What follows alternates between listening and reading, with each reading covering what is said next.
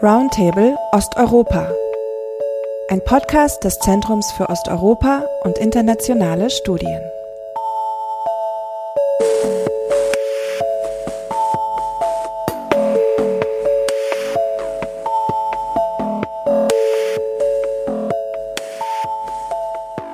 Herzlich willkommen zu Roundtable Osteuropa, dem Podcast des Zentrums für Osteuropa und internationale Studien. Seit über 100 Tagen herrscht Krieg in Europa. Russlands völkerrechtswidriger Angriffskrieg gegen die Ukraine betrifft alle Sphären der Gesellschaft und so natürlich auch die Kultur. Ein regulärer Kulturbetrieb kann in Zeiten des Krieges in der Ukraine nicht stattfinden. Kultureinrichtungen werden teils systematisch zerstört, Kulturschaffende ermordet. Autorinnen und Musiker engagieren sich in der Verteidigung ihrer Heimat, statt zu schreiben oder zu musizieren. Viele haben das Land verlassen. Die russische Kultur sieht sich währenddessen vermehrt Boykottaufrufen ausgesetzt. Literaturinstitutionen wie das ukrainische Buchinstitut und der ukrainische Pen Club haben zu einem totalen Boykott russischer Literatur aufgerufen, der sie eine Mitschuld am Krieg geben. Russische Literatur habe die Waffen und den Prätext für den Krieg gegen die Ukraine geliefert, heißt es etwa in einem offenen Brief der Organisation vom 1. März. In diesem Kontext ist auch immer wieder vom russischen Kulturimperialismus die Rede und genau darüber wollen wir heute sprechen. Dafür haben wir zwei Gäste eingeladen, die ich Ihnen nun kurz vorstellen möchte. Ich begrüße ganz herzlich Miriam Finkelstein, die Universitätsassistentin am Institut für Slawistik der Karl-Franzens-Universität in Graz in Österreich ist. Miriam beschäftigt sich vor allem mit russischer und russischsprachiger Gegenwartsliteratur sowie mit den Literaturen und Kulturen der russischen Diaspora. Miriam, schön, dass du heute bei uns bist. Des Weiteren begrüße ich Alessandro Achilli, der Senior Assistant Professor in Slavic Studies an der Universität Cagliari in Italien ist. Alessandros Forschungsinteressen liegen im Bereich der neueren und zeitgenössischen slawischen Literaturen mit besonderer Aufmerksamkeit für die ukrainische Lyrik. Er hat ein Buch über den ukrainischen Dichter Vassil Stus veröffentlicht, der 1985 unter ungeklärten Umständen in einem sowjetischen Lager bei Perm in Russland ums Leben kam. Mein Name ist Nina Fries, ich bin ebenfalls Slawistin und wissenschaftliche Mitarbeiterin am Zeus, wo ich vor allem zu russophonen Literaturen und Kulturen außerhalb Russlands forsche. Miriam, wovon sprechen wir eigentlich, wenn wir von russischem Kulturimperialismus sprechen? Was bedeutet dieser Begriff und inwiefern ist die russische Kultur deiner Einschätzung nach tatsächlich imperialistisch? Ja, aus meiner Sicht handelt es sich bei dem russischen Kulturimperialismus um das postulierte Primat alles Russischen, der russischen Sprache, der russischen Kultur über alle anderen Sprachen und Kulturen der russisch-sowjetischen Einflusssphäre, das mit allen erdenklichen Mitteln durchgesetzt wurde in der Vergangenheit und heute noch durchgesetzt wird. Dazu gehörte zum Beispiel die nationalchauvinistische und oft auch offen rassistische Abwertung und Herabsetzung alles Nichtrussischen, vielfach auch die physische Vernichtung der nichtrussischen Kulturen. Ich denke da vor allem äh, an die Massenmorde und Deportationen ganzer Völker und Ethnien zur Sowjetzeit, an die Vernichtung von deren traditionellen Lebensräumen und Lebensweisen, an die Zurückdrängung der Sprachen und der kulturellen Produktion. Eine weitere Dimension des sowjetischen Kulturimperialismus war der Ersatz in Anführungsstrichen der jeweils eigenen lokalen Ausdrucksformen durch russische und die Organisation der Kultur überall in der Sowjetunion nach russischem Vorbild. Zum Beispiel also die Abwertung mündlich basierter Kulturen, die Zwangseinführung von Schriftlichkeit, die verpflichtende Einführung Kunst- und Kulturformen nach russischem Muster, Einführung von Gattungen in Literatur, Musik, in bildender Kunst, die es vorher so nicht gegeben hat. Danke, Miriam. Auch, dass du hier nochmal die historische Dimension, insbesondere des sowjetrussischen und eben nicht des sowjetischen Kulturimperialismus aufgezeigt hast. Wir haben heute sicherlich keine Unterdrückung von kulturellen Ausdrucksformen mehr, vor allem natürlich, weil dem Kreml diese nicht relevant erscheinen. Aber gerade das Primat der russischen Sprache ist doch etwas, was weiterhin Bedeutung für russische Politik hat. Und der Besitzanspruch auf die russische Sprache und der Anspruch, RussischsprecherInnen weltweit zu vertreten, zeigt sich bis in die Gegenwart und spielt nicht zuletzt im Krieg gegen die Ukraine eine Rolle. Und darauf wollen wir jetzt zu sprechen kommen, denn dass die Ukraine Opfer russischer Großmachtfantasien geworden ist, steht seit Beginn des Kriegs am 24. Februar diesen Jahres zweifelsfrei fest. Inwiefern haben sich aber diese imperialen Bestrebungen Russlands schon vor dem Krieg im kulturellen Bereich in der Ukraine abgezeichnet? Alessandro, kannst du uns hier einen kurzen historischen Überblick geben und auch darauf eingehen, was sich an entscheidenden Bruchstellen der jüngeren ukrainischen Geschichte, also ich denke hier an die Unabhängigkeit des Landes 1991 und den Euromaidan vor 2013-14 verändert hat?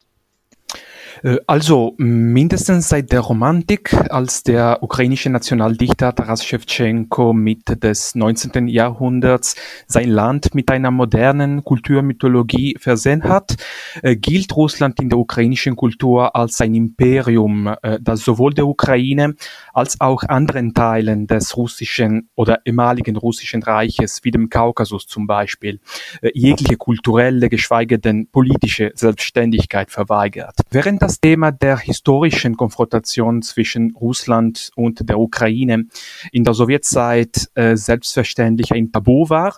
Und das heißt, dass es unmöglich war, über die graduelle Entmachtung der Ukraine zwischen der zweiten Hälfte des 17. Jahrhunderts und der zweiten Hälfte des 18. Jahrhunderts Seiten des Russischen Reiches und dann über sowjetische Russifizierung öffentlich und legal zu sprechen, äh, griffen ukrainische äh, Schriftstellerinnen und Schriftsteller dieses Thema nach dem äh, Zerfall der Sowjetunion nochmal auf. Äh, der Roman Moskowiada von äh, Juri der Anfang der 90er Jahre veröffentlicht wurde, äh, ist ein gutes Beispiel dafür. Natürlich äh, hat es schon Vorfälle in der Sowjetzeit gegeben, wie etwa äh, Ivan Dzubas äh, Internationalismus oder Russifizierung von 1965, äh, die aber von den sowjetischen Behörden äh, hart bestraft wurden. Äh, mit der Unabhängigkeit, also 1991, 1992, wurde die kulturelle Abgrenzung zu Russland zu einer wichtigen, vielleicht sogar existenziellen Aufgabe, um die eigene Selbstständigkeit zu stärken. Äh, das heißt aber nicht, dass es in den 90er Jahren und vielleicht auch später, obwohl in geringerem Maße, keine kulturellen und literarischen Beziehungen zwischen der Ukraine und Russland gab. Umgekehrt waren diese Kontakte relativ stark.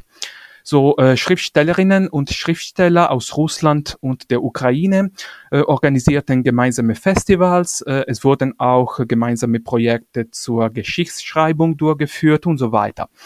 Äh, natürlich muss man auch noch bedenken, dass ein gewisses Niveau an kulturelle Abhängigkeit von Russland in der Ukraine der 90er Jahre von der äh, wirtschaftlichen Lage bedingt war.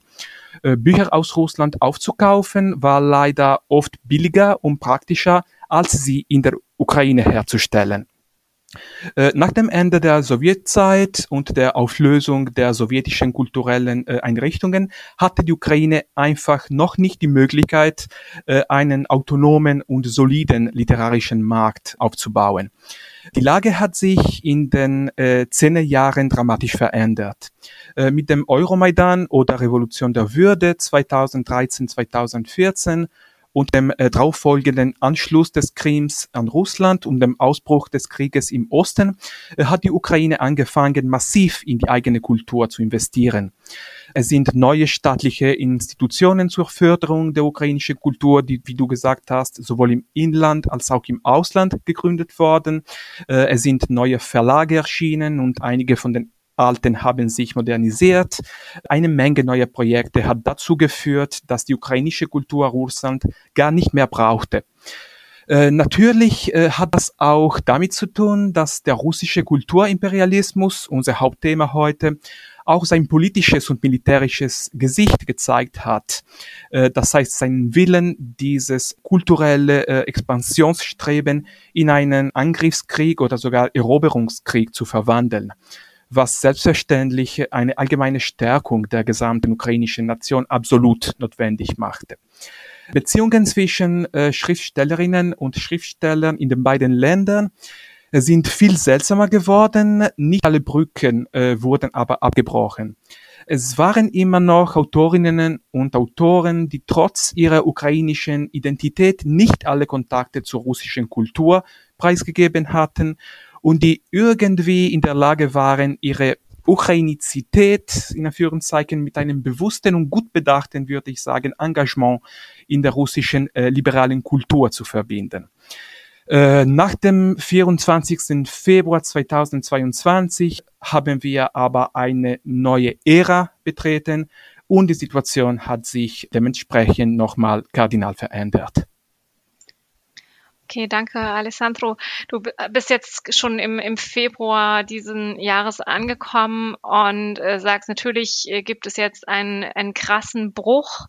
Alles wird jetzt anders. Vielleicht kannst du kurz darauf eingehen, was sich jetzt verändert hat.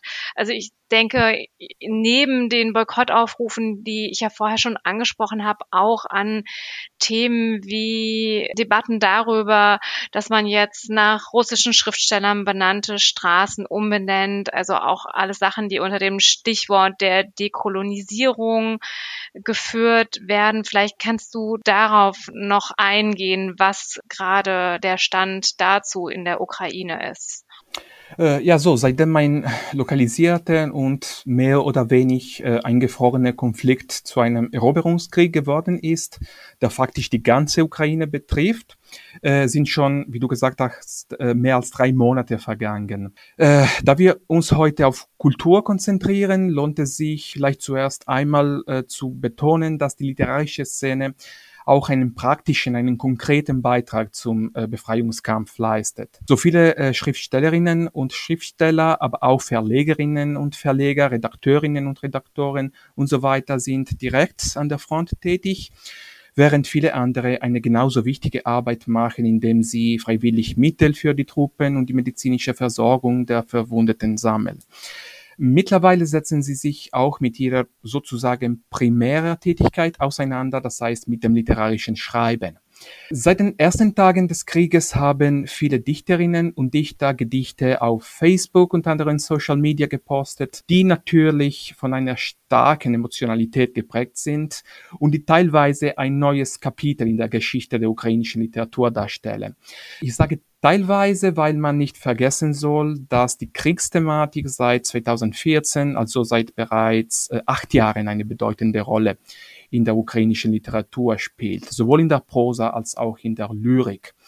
So, die brutale Erweiterung des Krieges hat natürlich auch noch die Beziehungen zwischen der ukrainischen Kultur und ihren Nachbarn beeinflusst, wie du gesagt hast. So Kontakte zwischen ukrainischen äh, Schriftstellerinnen und Schriftstellern und ihren Kolleginnen und Kollegen aus Russland sind extrem, würde ich sagen, problematisch geworden. Und das betrifft nicht nur jene russischen Autorinnen und Autoren, die sich zugunsten des Krieges geäußert haben. Äh, wenn es, wie ich schon erwähnt habe, vor 2022 immer noch irgendwie möglich war, in gewissem Maße gleichzeitig im ukrainischen und im russischen Kulturraum tätig zu sein, scheint diese Option im Moment gar nicht vorhanden zu sein. So ukrainische Schriftstellerinnen und Schriftsteller, Künstlerinnen und Künstler weigern sich, äh, an Veranstaltungen und Publikationen teilzunehmen, bei denen auch Russinnen und Russen anwesend sind. Und ukrainische Literaturwissenschaftlerinnen und Wissenschaftler haben auch gerne darauf hingewiesen, wie auch die klassische russische Literatur kulturimperiale Narrative unter russischen und ausländischen Lesern verbreitet hat, wie auch Miriam gesagt hat. Oksana Sabushko hat zum Beispiel in einem jüngsten äh, Times Literary Supplement Aufsatz geschrieben, dass, ich zitiere, Russian literature has for 200 years painted a picture of the world in which the criminal is to be pitied, not condemned. Äh, das Bedürfnis, ihre Eigenständigkeit und ihren Widerstand sichtbar zu machen, verwirklicht sich bei den Ukrainerinnen und Ukrainern auch durch eine stärkere kulturelle Abgrenzung von allem Russischen. Dabei soll man auch bedenken, dass das ukrainische Kulturgut auch physisch konkret durch den Krieg beschädigt wird. Zahlreiche Museen, Bibliotheken und andere Kultureinrichtungen sind zerstört worden und werden immer noch regelmäßig zerstört. Und da man keine Ahnung hat, wenn der Krieg vorbei sein wird, macht man sich selbstverständlich große Sorgen um die konkreten Möglichkeiten der Umsetzung des Wiederaufbaus, der natürlich schon äh, besprochen und geplant wird. Ich finde es aber auch sehr wichtig hervorzuheben, dass die ukrainische Kultur trotz aller Schwierigkeiten eine außerordentliche Vitalität und ein beeindruckendes äh, Reaktionsvermögen gezeigt hat. Das kann wahrscheinlich damit erklärt werden, dass die moderne ukrainische Kultur sich oft in und durch Krisensituationen entwickelt hat. Äh, seit dem 19. Jahrhundert bis zum Zerfall der Sowjetunion und der Unabhängigkeit äh, haben ukrainische Autorinnen und Autoren häufig äh, Rolle übernehmen müssen, die ihnen mindestens nicht in erster Linie äh, zu stehen würden, wie zum Beispiel die der inoffiziellen Stimme einer Nation, die über keine Staatlichkeit verfügt und die für das eigene Überleben ständig kämpfen muss. Der Zusammenhang zwischen Kultur und politischem Engagement ist in der Ukraine traditionell belangvoll. Äh, es ist aber offensichtlich, dass die Zerstörungen, die die Ukraine derzeit erlebt, langfristige dramatische Spuren hinterlassen werden und dass die ukrainische Kultur lang mit der Verarbeitung dieser kollektiven traumatischen Erfahrung beschäftigt sein wird. Wie du gesagt äh, hast, äh, sehen wir auch konkret in diesen Monaten Pläne, um diese Abgrenzung äh, von, äh, von Russland umzusetzen. Äh, ich denke zum Beispiel an die U-Bahn-Station Lev Tolstoi in Kiew äh, die wahrscheinlich Vasil Stus in der Zukunft heißen wird. Äh, das heißt, dass sogar ein Schriftsteller wie Lev Tolstoi, das ein Pazifist war, ist etwas, das für die Ukrainerinnen und die Ukrainer im Moment zu viel ist.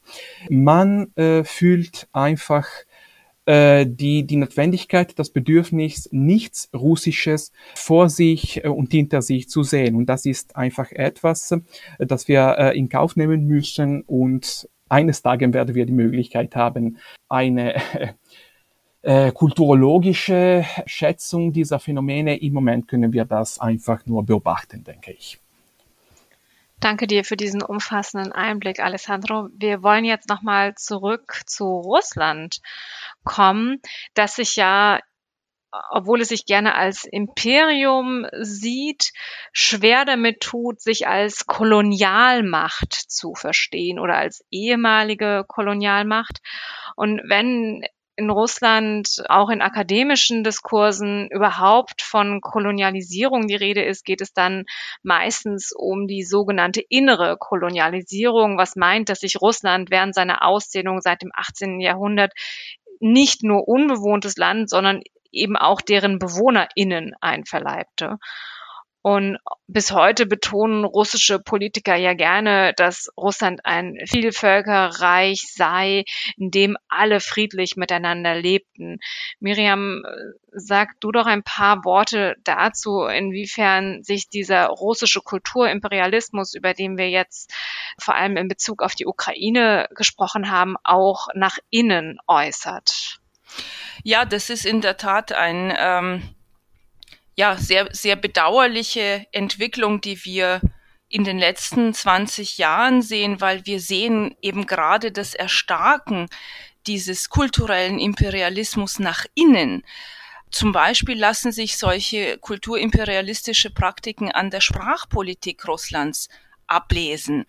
Wir haben unter anderem gesehen, wie die Bemühungen, die noch in den 1990er Jahren unternommen wurden, die anderen Sprachen auf dem Gebiet der Russischen Föderation, und es sind ja über 100 Sprachen, die dort gesprochen werden, die Bemühungen, diese Sprachen zu stärken, zu revitalisieren, sie institutionell zu verankern und zu fördern, nach 2000 sukzessive zunichte gemacht worden sind und weiterhin auch zunichte gemacht werden.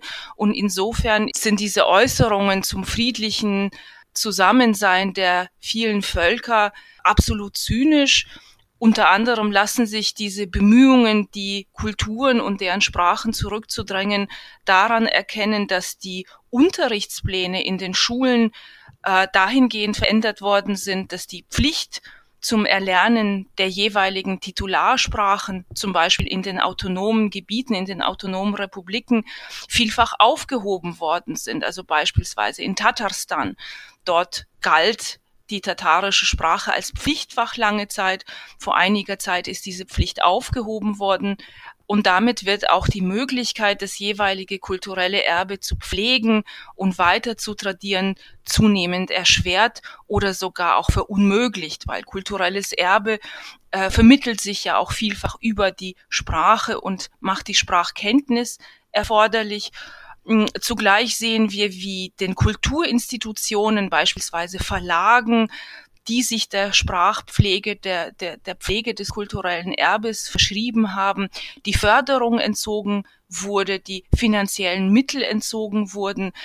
Und das geht immer damit einher, dass die russische Sprache im Gegenteil in der Öffentlichkeit einen, eine immer größere Rolle einnimmt. Äh, es wird also darauf gepocht, dass in der Öffentlichkeit immer mehr Russisch gesprochen und auch geschrieben werden muss.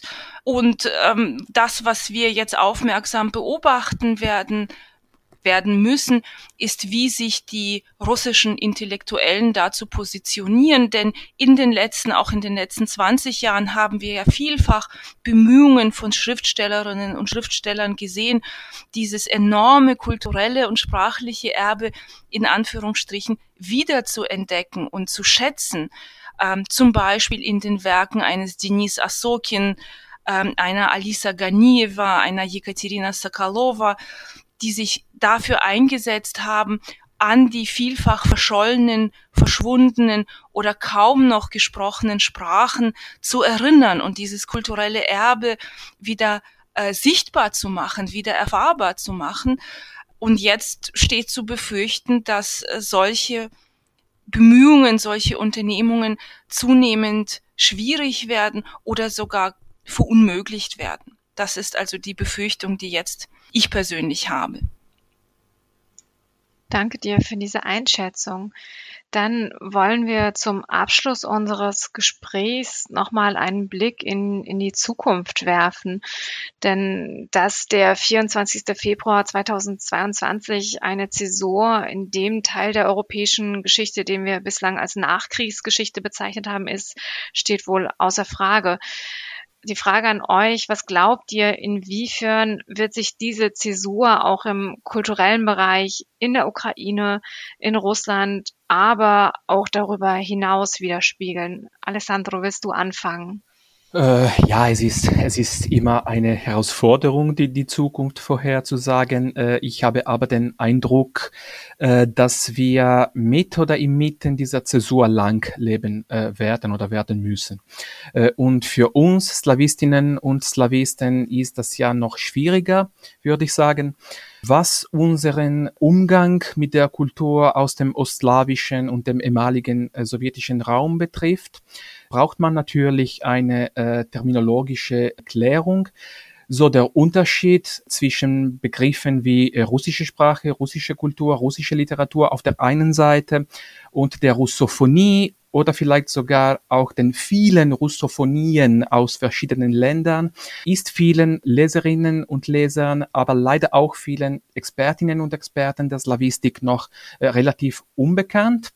In der Ukraine äh, hat es immer noch mindestens bis Februar dieses Jahres eine lebendige äh, russischsprachige oder russophone literarische Kultur gegeben, die aus Schriftstellerinnen und äh, Schriftstellern aus verschiedenen Generationen Nationen besteht oder bestand, die in einigen Fällen gerne auch noch beide Sprachen, also das Russische und das Ukrainische, benutzen oder benutzt haben und die nicht nur im Osten der Ukraine aktiv waren oder geboren wurden und nicht nur in Sowjetzeit. Selbstverständlich äh, sind wir derzeit nicht imstande zu sagen, äh, was aus dieser Kultur im Moment und in der Zukunft wird.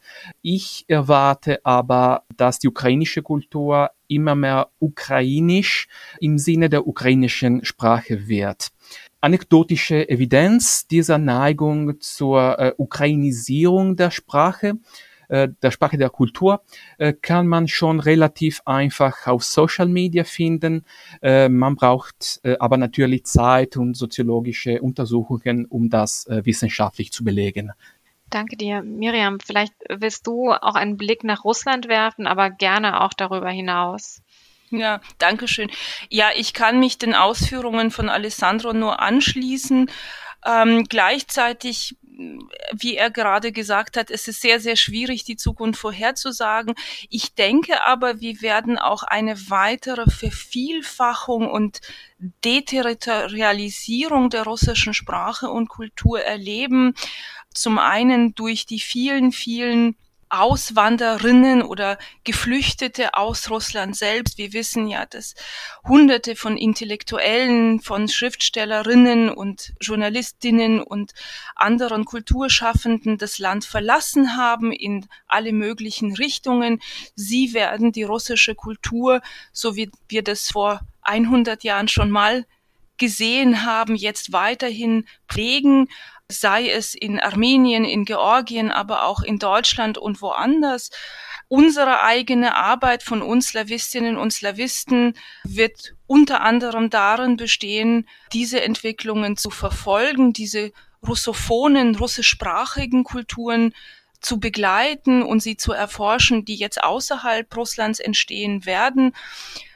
Das andere betrifft, denke ich mal, auch die Zusammenarbeit mit den Institutionen in Russland selbst.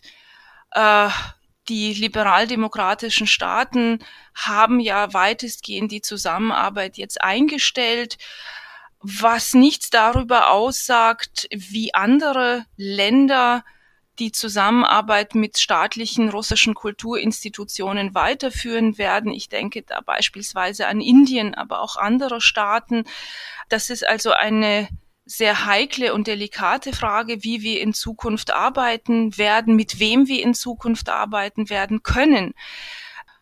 Ich denke, dass äh, die Arbeit, die bis heute geleistet worden ist auf dem Gebiet der globalen russischen Kulturen und der globalen russischen Literaturen in Zukunft eine noch größere Rolle spielen wird, genauso wie gleichzeitig die, eine intensivierte Erforschung der kolonialen Praktiken und der dekolonialen, antikolonialen Praktiken in Russland selbst, aber auch natürlich in anderen Ländern in Bezug auf die russische Kultur, wie wir sie jetzt seit 20 Jahren sehen. Ich danke dir. Die Aufgaben für die Slavistik, aber auch das Angebot an Leserinnen und Leser wird vielfältiger werden. Es wird sich vieles erst zeigen, wenn dieser Krieg ein Ende findet, wie es dann weitergeht mit Russland, mit der Ukraine und mit der Kultur. Äh, es ist nichts mehr wie vor dem 24. Februar diesen Jahres. So viel ist sicher. Aber ja, wir treffen uns wieder zu einem späteren Zeitpunkt und ähm, diskutieren darüber weiter. Für heute bedanke ich mich ganz herzlich bei euch beiden, Miriam Finkestein und Alessandro Achilli, für eure Expertise und für eure Zeit und bei Ihnen da draußen fürs Zuhören.